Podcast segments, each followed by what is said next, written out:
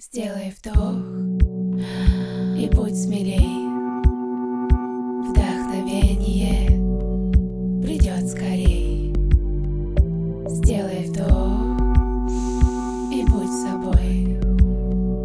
Вдохновению не нужен другой. Всем привет, с вами Анна Нечаева, трансформационный психолог, коуч, семейный терапевт и мастер трансформационных игр. И это мой подкаст «Вдохновение». Сегодня у меня в гостях Евгения Терентьева, кондитер, фуд-продюсер, автор и ведущий кулинарных проектов, сооснователь школы танцев Ями Бачат. Женя, привет. Привет, Ань. Как твои дела? Отлично. Сегодня прекрасный весенний день. Я в прекрасном настроении и готова поделиться с тобой всем самым сокровенным. Я тебя благодарю. А расскажи, пожалуйста, нашим слушателям пару слов о себе. Кто ты, откуда ты? Всем привет, дорогие слушатели. А, как Аня меня представила, да, меня зовут Евгения. Последние, наверное, 7 лет жизни я посвятила кондитерскому искусству. Начинала в 2015 году как домашний кондитер, потом эта дорожка меня завела в очень интересные закоулки опыта моего. Я проработала в кино последние четыре с половиной года на различных проектах э, в сериалах и рекламе. Это занимало занимала огромную часть моей жизни. Помимо этого, параллельно я развивала свой кулинарный блог. Меня приглашали в качестве ведущей на кулинарный проект, где я попробовала себя в качестве, получается, автора да, передачи и ведущей в одном лице. И также последние два года я занимаюсь проектом танцевальным, до да, своей танцевальной школы вместе со своим мужчиной вместе. Мы ведем занятия, учим людей танцевать бачату. Жень, я с тобой познакомилась, ну, косвенно в первый раз, да, через э, сериал Ипа Пирогова. Когда я после первого сезона или после второго смотрела, как снимался сериал, я увидела тебя, а мне очень нравились эти десерты, они такие красивые. Спасибо, спасибо. И когда я увидела тебя в кадре, я не помню как, но я, в общем-то, нашла тебя в Инстаграме, на тебя подписалась.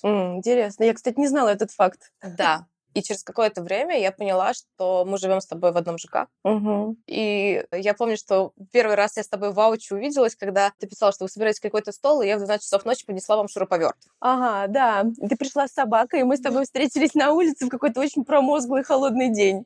Да, так и было. А потом я уже увидела, что, оказывается, вы занимаетесь танцами. Ну и в результате сейчас мы общаемся через танцы. А, Женя с Кириллом, со своим мужчиной, а, мои тренеры в чате. Но, тем не менее, я не устаю восхищаться твоей кулинарной деятельностью. И вот насколько это все красиво и органично в тебе сочетается. Ты сказала, что ты пришла к кулинарии во время декрета. Да, это так. Был достаточно сложный период э, в жизни. На тот момент был как раз кризис 2014 года. У нас была квартира в ипотеку с моим бывшим мужем. Был достаточно сложный финансовый момент, потому что я уже не работала, у меня был э, на руках ребенок э, годовалого буквально возраста, да, соответственно, я все время проводила дома в домашних заботах, и у мужа были сложности с работой, и я поймала себя на мысли в один прекрасный момент, что мне очень нужно как-то подключаться к процессу зарабатывания, потому что, ну, действительно, мне было сложно как бы и самой находиться в этой ситуации и наблюдать, что моему мужу тоже непросто. То есть я чувствовала в себе именно необходимость не только поддерживать морально, да, но и непосредственное участие в зарабатывании денег тоже принимать. И я начала искать области, в которых э, я могла бы проявиться, потому что я, ну, во мне всегда, наверное, присутствовала творческая какая-то жилка, да, потому что, например, в детстве, там, в юношестве я занималась в музыкальной школе, я всегда была связана с искусством, с исполнительским, да, я занималась на фортепиано, у меня были большие успехи, и, по идее, я могла пойти по той области и выстраивать свою дальнейшую жизнь как бы через э, музыку, да, через призму музыки. Но в определенный момент я уехала из дома в Москву, из другого города, погрузилась в другую среду, у меня появились другие интересы, и жизнь меня увлекла совсем другой другую степь. И я в итоге перед декретом работала около трех лет в IT-компании вообще. То есть это очень далеко от творчества, да, и когда настал момент, когда нужно было оттуда уйти, и потом опять же думать, чем мне заняться, тем более удаленно из дома, я просто начала искать какие-то примеры вдохновляющие для себя, да, то есть чем люди вокруг занимаются, чем можно заработать, будучи в таком свободном графике, имея только пару часов в день, чтобы что-то делать вообще, помимо домашних дел, потому что пока ребенок спит, начинается время мамы, как мы знаем Это и днем, а, дневного времени касается, и, естественно, ночью ты тоже пытаешься пожить немножко для себя, какой-то отрывок времени. Ты, соответственно, вот в таких рамках нужно было что-то думать. Я помню, как Инстаграм в то время еще, ну, достаточно на начальном этапе своего развития находился. Не было все это так развито, как сейчас, да, не было столь открытых, наверное, примеров и людей. Но я помню, что я нашла девушку-кондитера. Тогда это еще, как говорится, не было мейнстримом, да, не все вокруг этим занимались. Все это только зарождалось. Даже купить ингредиенты и коробки тогда было очень сложно. Когда сейчас э, огромное многообразие, обилие вообще всего, что только душа может пожелать. И, в общем, я помню момент, когда я посмотрела на ее страницу, я увидела ее милые десерты, как бы сквозь картинки было видно, как это вкусно. У меня в голове не укладывалось, как можно за коробочку из шести кексов получать 900 рублей. Мне тогда казалось, что это огромная просто цена за какие-то шесть кексов, которые можно испечь там, ну, за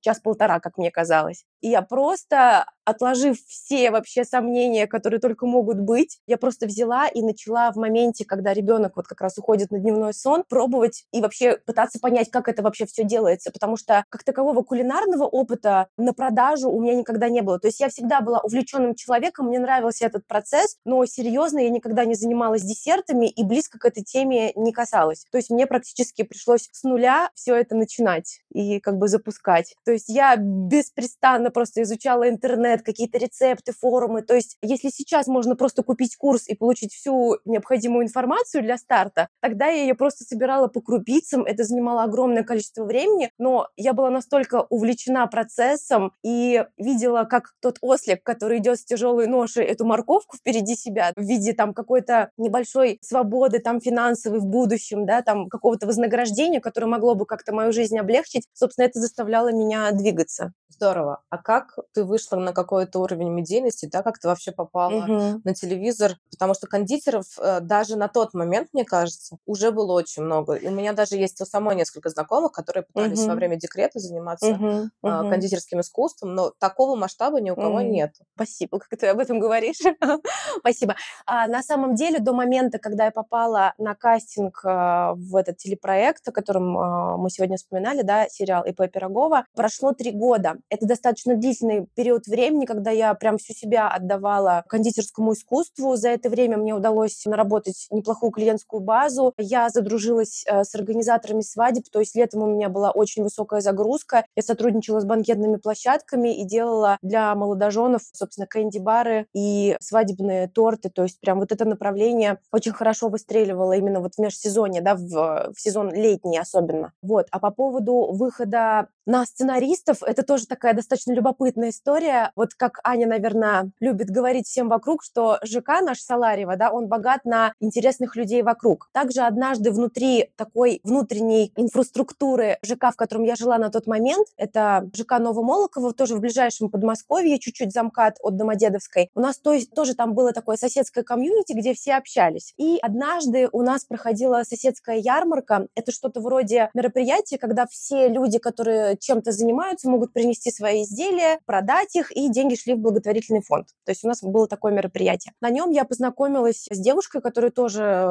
увлекалась э, десертами. Она не делала их на продажу, она больше для своей семьи, но она участвует, как бы ей нравится участвовать в таких благотворительных мероприятиях, и она тоже принесла свои десерты, мы стояли рядом и просто с ней как бы мило общались, я не подозревала, кто она, что она. Потом, э, спустя некоторое время, мы подписались друг на друга в Инстаграм, опять же, может быть, полгода просто следили друг за другом, и в один прекрасный момент я узнаю, что она сценарист. Она занимается, на тот момент она занималась сериалом «Кухня», который просто культовый для многих, да, то есть он один из самых ярких, наверное, на СТС, который вообще существовал, он до сих пор как бы его крутит, люди его пересматривают, потому что это действительно как идеология уже этот сериал, то есть он прям захватил сердца. И вот она одна из э, команды, собственно, создателей этого сериала, она была сценаристом, и на тот момент у них запускалась новая кулинарная история, на которую они искали человека, который сможет им, собственно, помочь с десертной частью. И она меня позвала на кастинг, потому что они начали с командой подбирать кондитеров, которые могли бы соответствовать и режиссерским взглядам на то, какими должны быть десерты. И, соответственно, очень важно было поймать какую-то связь да, с командой, потому что когда ты в проекте полгода трудишься рука об руку и пытаешься воплотить какие-то общие идеи и из ничего, грубо говоря, создать красивую картинку, нужно, чтобы ваше видение тоже совпадало внутри команды. И поэтому мне пришлось пройти на тот момент несколько этапов этапов испытаний, так скажем, по итогам которых по стечению обстоятельств. Отчасти, конечно, это и удача, я это не отрицаю, да, то есть вообще тот факт, что я смогла попасть э, в эту среду и показать себя, пообщаться с командой, это огромная удача, и возможно, что без той случайной встречи на ярмарке этого бы не было, но мы знаем, что наша жизнь в целом состоит из случайностей, поэтому я придаю этому огромное как бы значение и верю, что такие контакты, такие мимолетные где-то, да, встречи и связи, они могут вывести туда, куда ты просто даже не можешь себе представить. Ну вот в моем случае вот это так получилось, что это небольшая дверь, которая дала мне возможность зайти, у меня же мурашки, простите, зайти, да, в такую область, о которой я даже не мечтала. Как думаешь, какой какой-то, может быть, секретный ингредиент был у вообще вот этого пути кондитера, да? То есть что тебя отличает от э, множества других, что давало тебе там вот сначала заниматься просто для того, чтобы мужу помогать, угу. потом ты попала в успешную среду и там стала развиваться, и ты же не остановилась на одном этом проекте. Насколько я понимаю, ты до сих пор продолжаешь сотрудничать с медийными людьми, да? Да, да, да, да. То да, есть да. вот что тебя отличает, почему ты, что в тебе такого есть в твоих э, десертах, что тебя замечают, берут и вы идете вперед? Ну, я думаю, тут а, как бы несколько таких ингредиентов есть, начиная, возможно, от каких-то моих личных качеств, продолжая опытом, который я наработала за эти годы на первом, самом главном, наверное, проекте, да, который, собственно, дал мне старт и возможность работать дальше уже на других проектах, в том числе рекламных, в том числе, вот, например, недавно запускался проект на телеканале «Суббота», тоже кулинарный, и меня пригласили в качестве кондитера, который бы смог в рамках рекламной кампании сделать 50 а, наборов для звезд нашего российского шоу-бизнеса, которые бы получили этот набор десертов и смогли своей аудитории уже донести как бы о том, что у нас планируется выход этого проекта. Проект называется «Кулинарные детективы» и «Здравствуй, сладкий», там с Ниной Тарасовой, Клавой Кокой, известным там шефом, да, вот в «Кулинарных детективах». Никто бы не позвал человека просто полистав Инстаграм для этих задач. То есть были среди команды, которые меня позвали, люди, с которыми мы встречались в маркетинговом направлении, когда развивали сериал Пирогова, и они по старой памяти, без вообще всяких соревновательных моментов, просто предложили мне это исполнить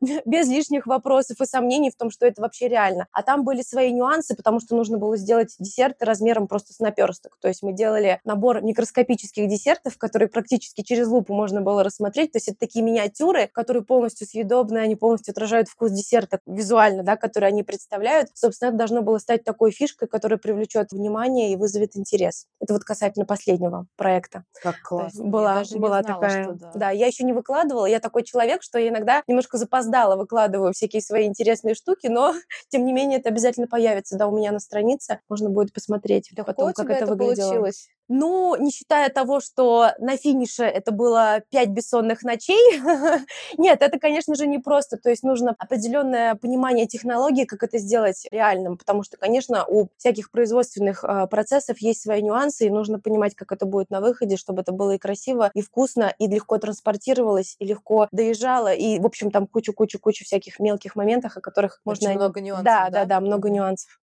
Очень здорово развивалась твоя кондитерская профессиональная деятельность. Но я хочу тебя спросить вот о чем. А, ты же начала этим заниматься, когда у тебя был маленький ребенок, и ты хотела помогать мужу. Да. Как это совмещалось с семьей, с воспитанием ребенка, с отношениями с мужем? Это достаточно сложный как раз момент. Ну, я об этом могу спокойно говорить, поэтому, естественно, мы это обсудим. Муж меня в целом, конечно же, поддерживал в моих начинаниях, особенно на, на начальном пути, но были моменты, которые вызывали напряжение некоторые в наших отношениях, потому что, естественно, когда, ну, когда появилось уже определенное количество заказов, а забот меньше не стало, ты начинаешь красть время где-то у семейного времяпрепровождения, где-то ты выкраиваешь время, позже ложишься спать очень поздно, когда все домашние у тебя спят, у тебя сбивается где-то режим, у тебя в выходные дни, когда люди обычно отдыхают, проводят время в развлечениях каких-то, у тебя, наоборот, самый насыщенный график — это перед выходными, пятница, суббота, воскресенье шлейфом тоже затрагивается. То есть, ну, праздники, которые у людей, да, у нормальных, как я говорю,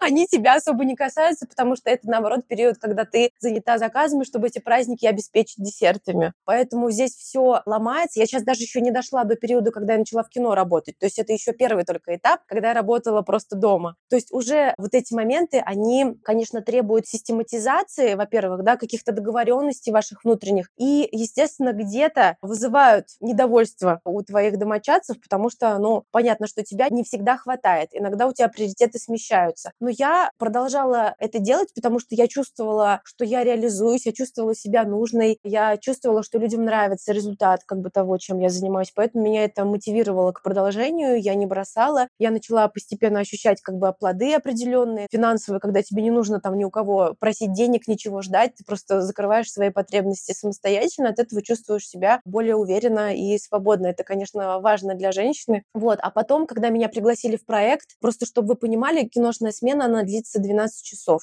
Она длится 12 часов, и порой начинается она с 8 утра, а у тебя ребенок немножко подрос, и тебе его нужно с утра еще успеть отвезти в сад, а еще желательно забрать из сада, потому что муж работает, и никто, кроме тебя, это не сделает. То есть это была просто такая гонка, когда я просто лавировала между сценами, где нужны десерты, и я где-то там могла попросить коллег меня там слегка подменить или сдвинуть мою сцену, где десерты играют чуть на более поздний период, чтобы я успевала. То есть там столько было, опять же, организационных моментов, когда мне приходилось выкручиваться и выстраивать просто свою жизнь э, и пытаться успеть все, потому что могла надеяться только на себя, потому что мне дали понять, что обязанности мамы как бы с меня никто не снимает, и нянь никаких у меня нет. И мне приходилось самой, в общем, выкручиваться да, из разных ситуаций. Бабушек у вас тоже не было, которые бы могли А, помочь? Родители мужа живут в Москве, была возможность отвозить ребенка им на выходные, но, естественно, работа, она не всегда попадает на выходные киношные, да, то есть у тебя может быть 6 рабочих смен один выходной, или может быть, например, 2 дня рабочих, 3 выходных, то есть там, опять же, нельзя подгадать точно, как оно у тебя будет. Ты можешь на неделю вперед примерно знать свой график, и вот уже пытаться как-то все разруливать. Естественно, все вокруг знали, что у меня такая работа, когда я там себе порой не принадлежу, и воспитатели где-то пытались мне по доброте своей душевной тоже помогать. То есть там были подключены все вокруг, чтобы только вот я могла, грубо говоря, этим заниматься. Потому что, ну, период был непростой, это однозначно. Возвращаясь, да, к твоему вопросу о том, как это повлияло на отношения, это внесло сложности, которые со временем, как это не прискорбно об этом говорить, это все усугублялось со временем.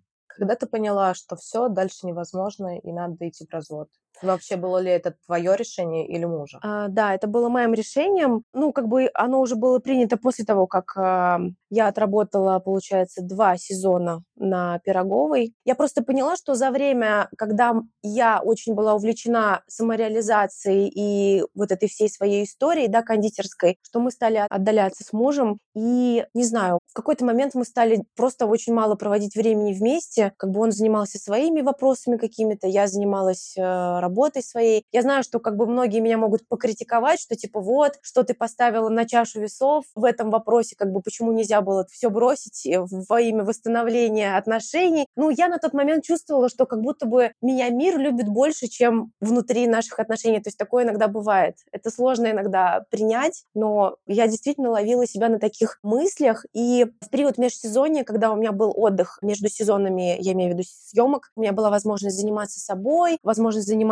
фитнесом. То есть такой был свободный режим существования. Я, конечно, за него восстанавливалась, как-то приводила себя в порядок, свою жизнь приводила в порядок. Но я как будто бы чувствовала себя несколько несчастной в плане женском. То есть как женщина я перестала чувствовать себя полноценно счастливой, любимой, окутанной вниманием каким-то, да, со стороны мужа. И ушла в свои какие-то увлечения. То есть, возможно, даже в этот момент и появились танцы, но это еще не те танцы, да, про которые мы говорим сегодня, то есть это еще не бачата. В тот момент я начала искать какие-то источники, опять же, наполнения для себя. Я начала заниматься там немножко бальными танцами с тренером, прям ушла в фитнес, то есть у меня прям тренировки были 4-5 раз в неделю. Мне это супер нравилось, я прям кайфовала от групповых групповых каких-то программ, плюс добавила танцы в качестве женской, наверное, такой вот э, части, да, прокачки женской какой-то энергии своей. Мне это очень нравилось. Я прям чувствовала, что вот это творчество, которое меня преследовало еще с детских каких-то времен, оно все равно рвется наружу, оно во мне, и мне нужно искать выход этому. То есть, если это не кондитерка в этот период, хотя шлейфом какие-то заказы шли, да, то это ближе к искусству что-то. То есть меня вот потянуло вот в эту область, и вот так я пыталась себя приводить в чувство. Сделай вдох и будь смелей. Хочу тебя спросить про дочку. Да. Насколько тяжело ей было сказать о вашем решении? Она как-то очень по-взрослому все это приняла, хотя у нас были дни, когда она грустила на этот счет и спрашивала меня, почему вы не можете быть с папой вместе, почему мы не можем жить как раньше и так далее. То есть были такие моменты. Но вначале мы, мы же ей не сразу рассказали как бы всю эту подноготную, да, то есть мы какое-то время пожили отдельно, прежде чем разъехались окончательно. То есть у нас был такой промежуточный период, когда я у него попросила этот тайм-аут, когда мне нужно побыть там с собой, да, у нас была на тот момент возможность, у него была квартира, которую предоставляли на работе, и квартира, которая у нас была в ипотеке в тот момент. И вот какой-то период как раз пандемийный, то есть самая жесткая пандемия, когда мы были заперты все по своим квартирам, я как раз уехала в отдельное пространство, а он как бы был в отдельном. И, собственно, вот этот момент, наверное, стал уже таким невозвратным практически. То есть у нас после этого была попытка провести две недели, опять же, после этого разъезда вместе на нейтральной территории. То есть мы уехали как раз, когда не было возможности городскую жизнь нормально вести, да, вот мы уехали на пару недель в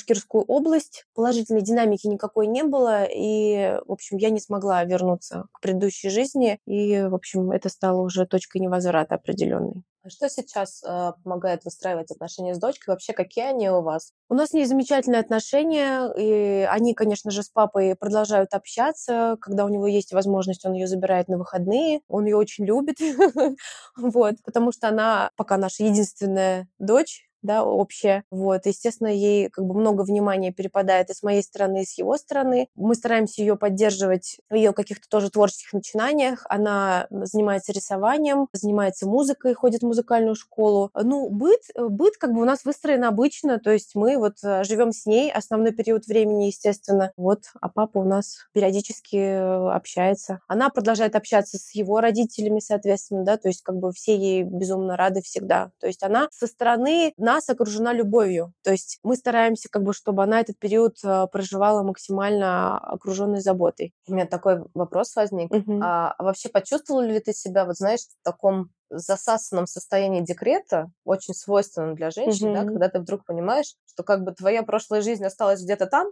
да.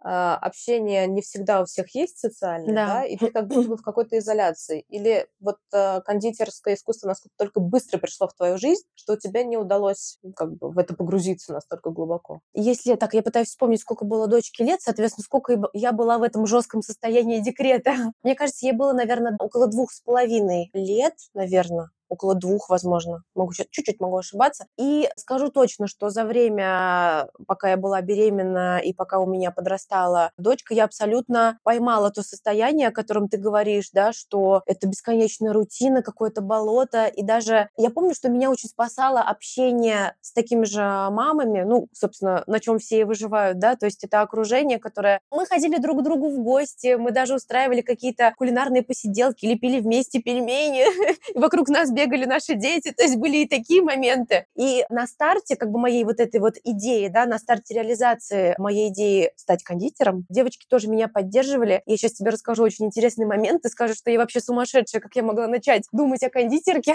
когда у меня не было духовки, внимание, на кухне. Мы жили в состоянии слегка недоделанного ремонта, у меня была кухня, которая собрана была просто формально там, да, ну, естественно, был обеденный стол, столешницу муж мне сколотил просто из каких-то остатков после ремонта, то есть она была такая импровизированная слегка. В эту столешницу у нас была врезана варочная поверхность. У нас, собственно, не было всяких ящиков, полок и так далее, то есть там была такая достаточно странная конструкция. Но у меня была посудомоечная машина. А, нет, она позже появилась. Сначала как бы, да, у меня не было духовки, и в этом состоянии у меня появилась идея стать кондитером. То есть мне даже негде было эти кексы печь. И вот к вопросу о поддержке подруг, они мне говорили, если тебе нужно, ты можешь приходить и печь у нас. То есть вот это была настолько выраженная поддержка их стороны, что они в меня верили. И когда мы пробовали первые, собственно, мои десерты, они тоже мне как бы настраивали на то, что у меня может все получиться, говоря о вкусе, там, ну, естественно, мы все это обсуждали. То есть э, я, заручаясь э, этой поддержкой, как бы чувствовала себе силы с этим всем справляться. Я помню, я помню, я помню, как я эту свою духовку покупала. Это случилось через Авито. Я искала БУ,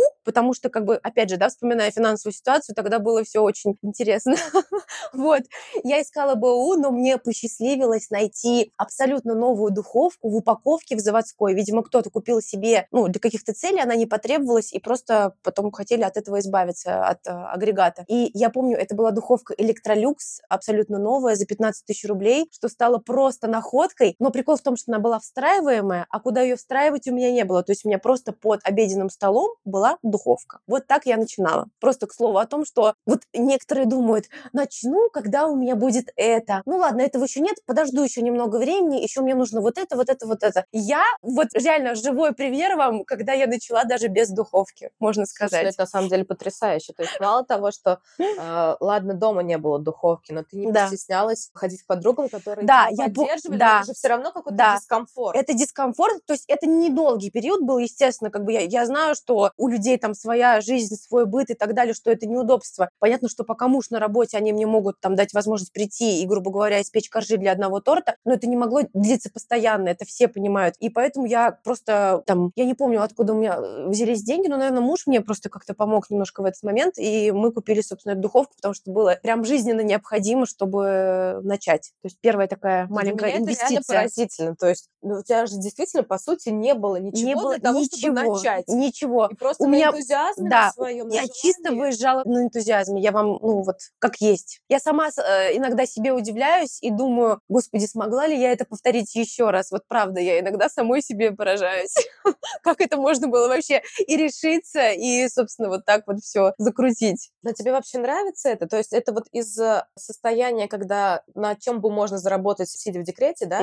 Когда это превратилось в то, что, по моему мнению, оно тебя тоже зажигает. Абсолютно. Но я бы так сказала, то есть стартовала я через ощущение вынужденности, как бы, что мне нужно что-то делать. И вот эта вот э, любовь и кайф к этому делу, это пришло в процессе, потому что я достаточно быстро начала чувствовать отдачу. Отдачу и окружающих, и какой-то результат. Я видела, что у меня получается. То есть я начала разбираться постепенно в этой теме, и меня это захватило. Я опять же напомню, что я в целом была всегда увлечена приготовлением еды. Я от этого кайфую. Но именно через призму десертов на как бы эту деятельность я никогда не смотрела. Но тут должно было сложиться. То есть как бы я просто нащупала область, которая может встретить мои какие-то навыки, предрасположенность к тому, что у меня может получаться. Плюс это все взрастило, собственно, удовольствие от процесса, можно так сказать. Я услышала, что в перерывах между сезонами Мгм. ты пошла в зал, у тебя были 4-5 тренировок, Мгм. ты пошла на танцы. В какой момент в твоей жизни появилась бачата? И в какой момент это переросло из простого увлечения в собственную школу? Это как раз вот первый период межсезонья у меня была вот эта первая волна фитнеса и танцев, о которой ты вспомнила. Потом я прервала занятия танцами, опять увлеклась, собственно, своей деятельностью, да, потому что совмещать киношную занятость с чем-либо еще просто невозможно. Я даже в какой-то момент поняла, что я просто не могу уже даже своих клиентов, заказчиков, да, обеспечить э, десертами, потому что я просто ставила их перед фактом, что у меня сейчас занятость в течение ближайших месяцев, и я не могу брать их заказы, ну, потому что это было нереально. Тогда бы мне вообще спать некогда было. Вот. И, собственно, вот во второй период межсезонья я поняла, что к танцам меня продолжает тянуть. И однажды, поехав погостить в Чебоксары к своим родителям, я пообщалась там, кстати, вот, я без фитнеса тогда не могла жить, и, в общем, я нашла себе в Чебоксарах фитнес, где я в течение недели тоже могу на несколько занятий сходить. И там я просто между делом пообщалась с тренерами, и один из них задал мне вопрос, а что ты танцуешь, какие танцы? И подкинул мне идею касательно бачаты, и он очень удивился, почему я ей не занимаюсь, потому что у меня как бы комплекция как будто бы очень подходящая, то есть я там местами пластичная достаточно, то есть у меня есть предрасположенность к тому, чтобы этот вид танца хорошо танцевать. И, в общем, эта идея, как какое-то семя поселилась в моей голове и прорастала, наверное, в течение полугода, когда я не касалась плотно этого вопроса, но, опять же, когда у меня появилось свободное время в межсезонье, я такая подумала, почему я откладываю? Это как бы, я уже начала там чуть-чуть музыкой это интересоваться, смотреть вообще, что она из себя представляет, немного смотрела видео, и просто я задала себе вопрос, почему я опять что-то откладываю на потом, как бы, когда самое время, вот пока у тебя есть желание это реализовывать. И я просто оставила заявку на сайте по поиску профессионалов, ну, профи.ру, многие знают, что я ищу. То есть, как бы, сколько я готова за это платить, что я ищу, что это там бачата, раз в неделю, один-два раза. И, собственно, так ко мне пришло несколько заявок от тренеров, которые предлагали свои услуги. Когда произошел тот переломный момент, когда... Увлечение переросло в школу? да, Ну, сначала я для себя плотно достаточно занималась индивидуально где-то в течение полугода. Потом еще, вспоминая период, когда мы как раз... Плотно это сколько? Сколько раз в неделю? Плотно, но это два регулярных раза, то есть это по полтора-два часа, два раза в неделю. Я не занималась групповыми тогда, то есть это чисто работа с тренером была. Мне, конечно, это очень нравилось. Тогда потихоньку начались вечеринки, где можно было показывать свои навыки и наработки. То есть это такая тема, когда ты не только в зале для себя стараешься, а еще и можешь поделиться с окружающими своими успехами. Это, конечно, тоже подбадривает, и комьюнити достаточно развитое в Москве по этому направлению, поэтому как бы вечеринки обязательно нужно посетить всем, кто занимается бачатой, это определенно точно. А, вот, момент, когда это все переросло. Немножко отмотаем наш разговор наж- назад, и примерно как раз в период, когда я занялась бачатой, у меня происходила эта драма а, в плане семьи, да, в плане как бы рас- расхождения с мужем, и начали завязываться новые отношения в тот момент. И когда я переехала в Саларьево сюда, уже со своим новым мужчиной, мы сразу как бы постепенно начали думать, как выстраивать нашу дальнейшую деятельность. Это танцев, собственно, тоже касалось, поэтому первые наши попытки запустить эту школу, они произошли буквально вот сразу после переезда моего, да, в отдельное жилье. Я продолжала брать заказы, у меня продолжались кинопроекты, и постепенно, опять же, господи, сколько раз я в своей жизни все начинала с нуля. Я просто сейчас вот, опять же, думаю, у меня вот эти танцы, это все с нуля, торты, это все с нуля, кино, это, это просто, мне уже самой страшно вообще, что же я еще могу? Такое ощущение, что я могу все Ну после да. пережи- пережитого. Абсолютно точно. Вот. И, собственно, я не прерывала свои занятия, то есть это как-то очень мягко произошло, то есть не было периода, когда я там во что-то другое уходила, то есть это очень плавно из увлечения перерастало в первые попытки запускать занятия в тренерстве, как бы вот Кирилла, получается, но уже вот здесь, в Саларьево. У нас первый год был не очень удачный, потому что у нас не было подходящей площадки, мы еще сами не совсем в голове понимали, как это все должно быть выстроено, и только перезапуск через год, он уже как бы дал нам такой прям значительный а, толчок, и школа начала хорошо развиваться уже со второй попытки только. Жень, ты вот сказала такую фразу, что я столько всего в своей жизни на- начинала с нуля. Да. Как ты считаешь, почему вот у тебя есть это начать с нуля, а кому-то не хватает сил для того, чтобы в это пойти? Вот что в тебе есть такого, да? Или что тебя двигало вперед, может быть, в эти моменты? Мгм. Почему ты продолжала и идти в новые, и совершенствоваться? Ну так что двигает тебя вперед? Что-то внутреннее, что-то внешнее, что это? Не знаю, разочарует вас мой ответ или нет, но, наверное, человек готов начать с нуля и двигаться несмотря ни на что, когда он понимает, что пути назад нет. То есть ты либо делаешь, либо ты на дне. То есть это такая мотивация, когда ты просто идешь не оглядываясь, и в какой-то момент ты нащупываешь эту почву, она сначала как ил, когда ты идешь по водоему, да, какому-то, то есть она у тебя проваливается под ногами, но когда ты начинаешь нащупывать под ногами это дно, эту опору и выходить, собственно, из вот этой вот пучины, которая тебя может унести куда-то назад, уже, Были моменты, Да. когда казалось, что все, я не справлюсь. ну, именно прям что не справлюсь, наверное, нет, но было ощущение такой некоторой женской, наверное, беспомощности. Мгм. Я вот проколола в субботу колесо, и у меня тоже было ощущение женской беспомощности. да, да. Ну, это очень условно, но просто, да, когда ты понимаешь, что ты тянешь это все сама, да? Да. как же Когда ты можешь рассчитывать только на себя. На чем ты тогда прошла этот период? Ну вот мы сегодня говорили, что энтузиазма у меня хоть отбавляй в каких-то моментах. Я чувствовала себя нужной, я попала в правильную команду на тот момент вот в кино. То есть я чувствовала, что меня ценят, я на своем месте, и, собственно, это меня мотивировало, наверное. Ну, то есть это даже еще получается какая-то часть окружения. То есть мало Да. того, что ты занималась любимым делом, да, это еще и окружение, которое тебя поддерживало. Сделай вдох и будь смелей. Скажи, а сейчас в новых отношениях ты чувствуешь вот это мужское плечо и то, что тебя поддерживают и в кондитерском искусстве, и здесь в танцах? Ну вот тебе здесь хватает того, чего не хватало там?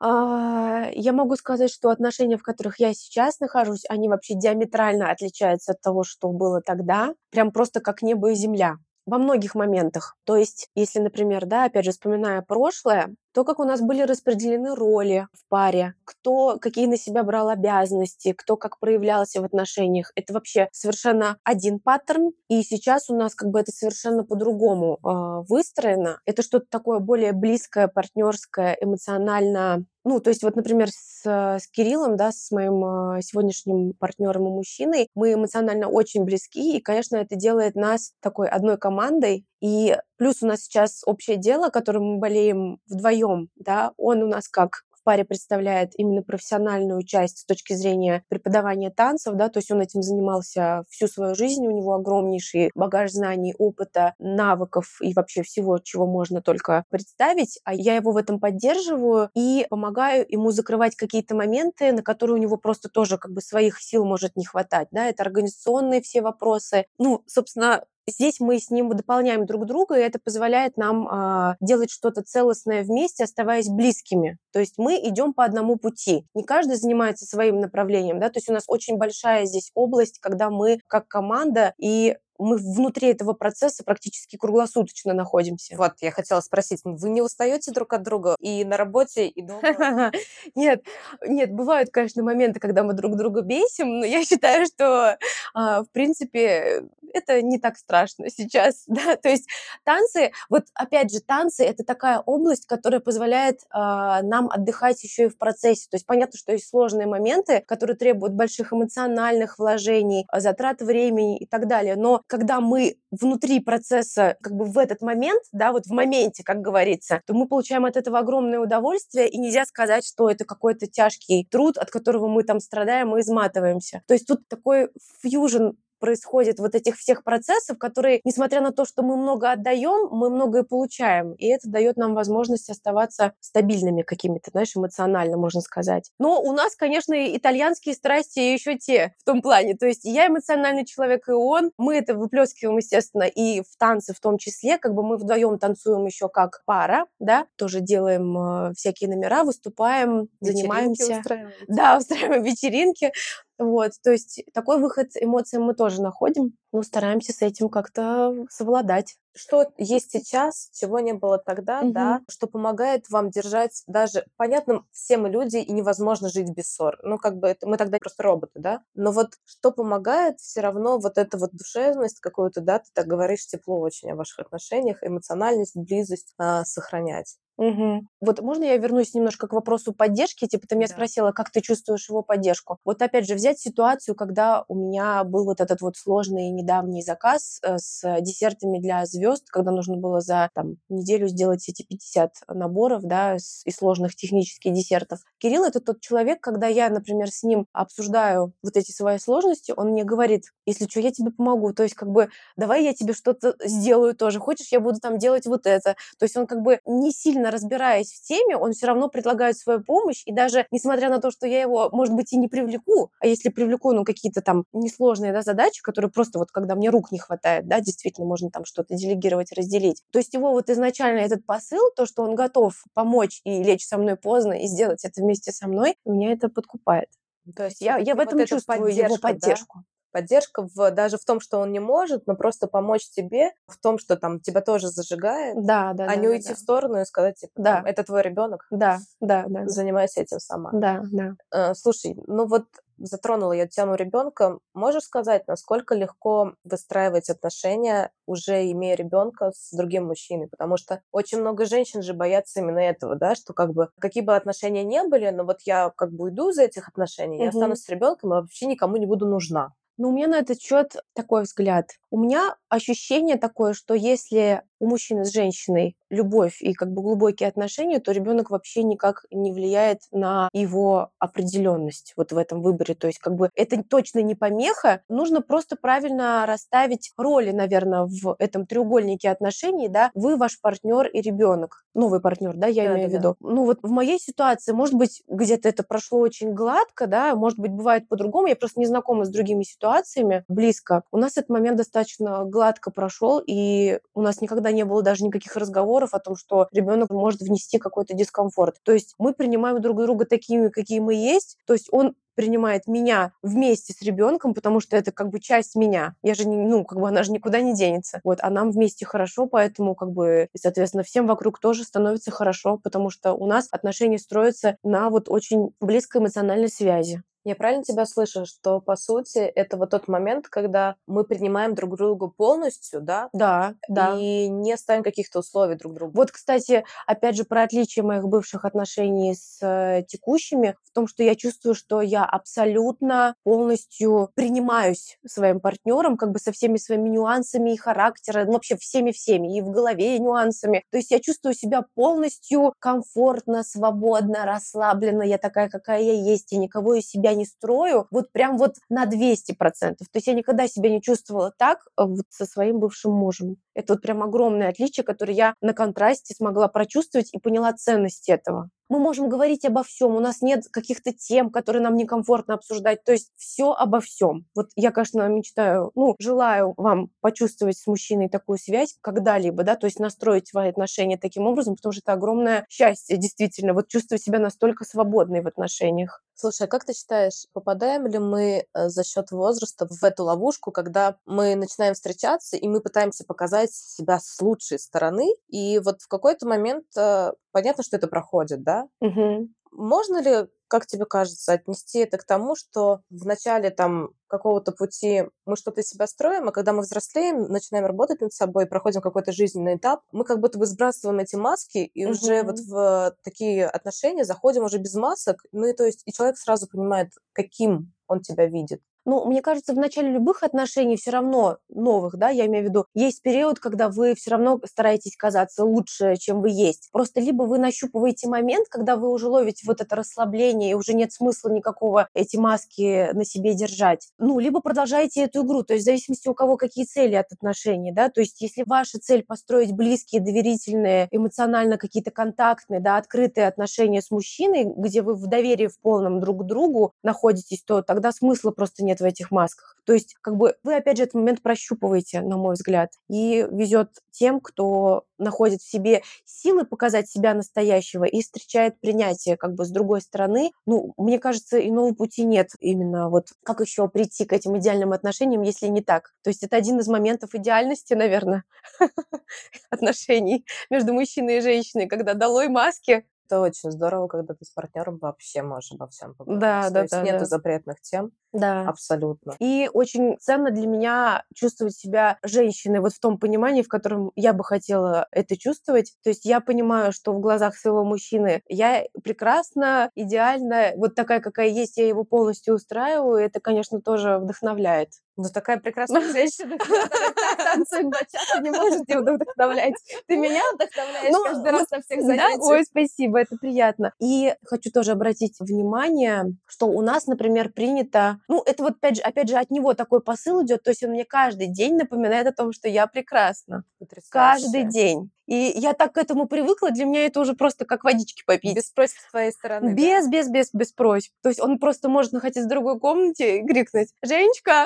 Я такая «А, ты прекрасна!» Он мне из другой комнаты может сказать вот так. И я в эти моменты чувствую прям приливы как бы Да, любви. слушай, это, Это здорово. когда тебе делают Да. комплименты, Да, особенно да, да, да. неожиданно, без Да. повода. Да. Очень здорово. Жень, Мгм. у меня к тебе два вопроса Мгм. главных. Что тебя вдохновляет, может быть, и в одной твоей сфере деятельности, и в другой, и по жизни? Вот что является таким вдохновляющим? Вдохновляет меня, наверное, новый опыт, к которому я еще не прикасалась и к которому у меня есть возможность прикоснуться, проходя, собственно, свой путь. То есть иногда я вписываюсь во всякие авантюры, в которых я еще никогда не участвовала, ради того, чтобы испытать какие-то новые ощущения, наверное, от своей профессиональной деятельности, вообще от жизни. То есть можно общим таким словом сказать, то есть это вкус к жизни, наверное, вот так. То есть это желание испытать что-то новое, проявиться. Я человек, который помимо самореализации, конечно, любит внимание и люблю, когда окружающие видят и могут оценить мои достижения в том числе, и, соответственно, соответственно, какая-то обратная связь, это тоже является моим мотиватором и поддерживает мое движение, наверное. Да, по вперед. сути, ты сейчас сказала, я поняла, что обе твои деятельности, по сути, они, Они с этим яркие, связаны. да, Да, связаны они с с тем, этим связаны. кто-то мог видеть этот Да, результат да, да, да, да, да.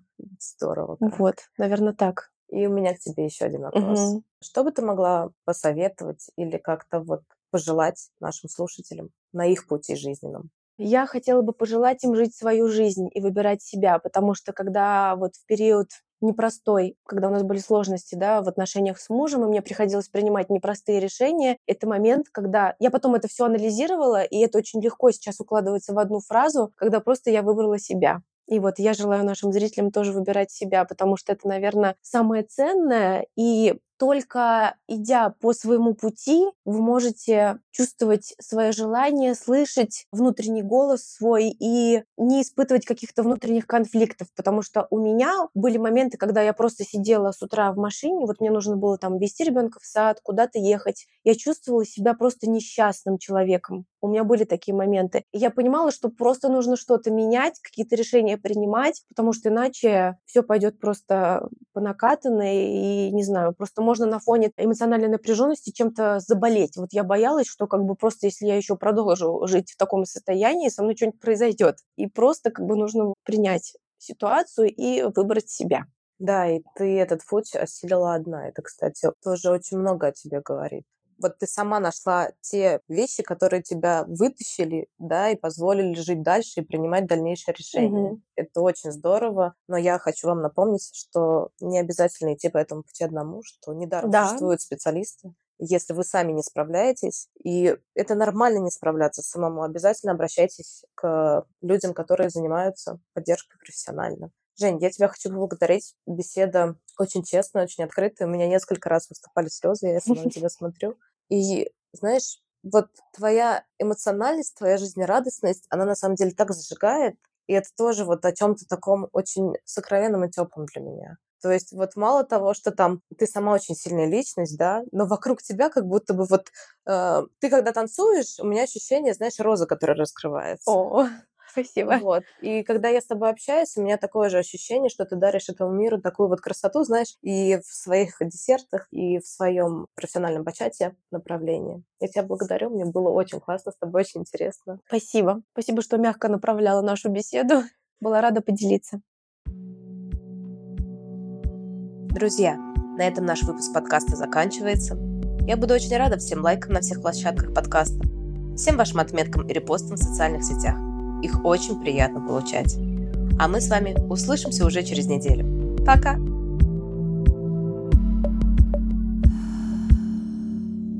Сделай вдох и будь смелей.